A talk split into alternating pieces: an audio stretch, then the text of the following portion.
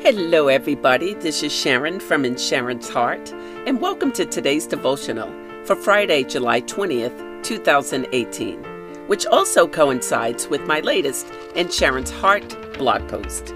Today's message is titled Encourage Yourself Beyond Your Circumstances.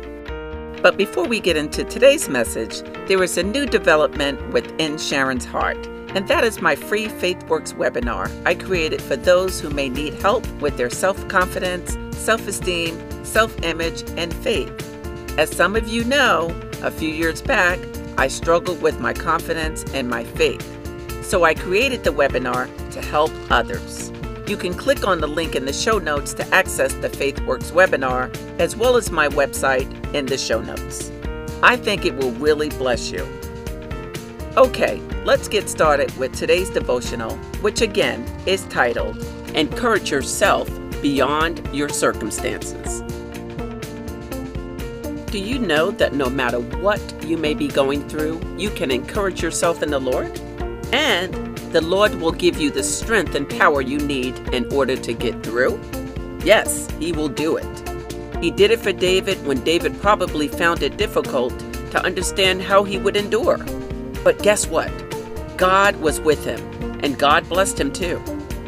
There are so many things I love about David.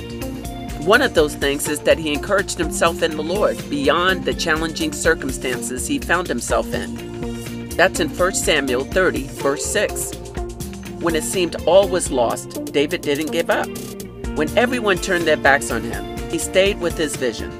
When his family and community were taken, he went forth with what God told him to do David never left the Lord in spite of his circumstances. I love that he did the opposite of what some of us would do. He stayed with God. He didn't run away from God. And he didn't try to take matters into his own hands. He ran towards the ordered steps of the Lord. Thus, he sought the Lord with all of his heart. 1 Samuel 13, verse 14 says that David was a man after God's own heart, which is why the Lord chose him to do the mighty things he did. The point is simple here. When all the chips are down, be strong in the strength the Lord has given you as you encourage yourself beyond your circumstances. Be encouraged in the Lord today, everybody. Be encouraged. You're going to get through.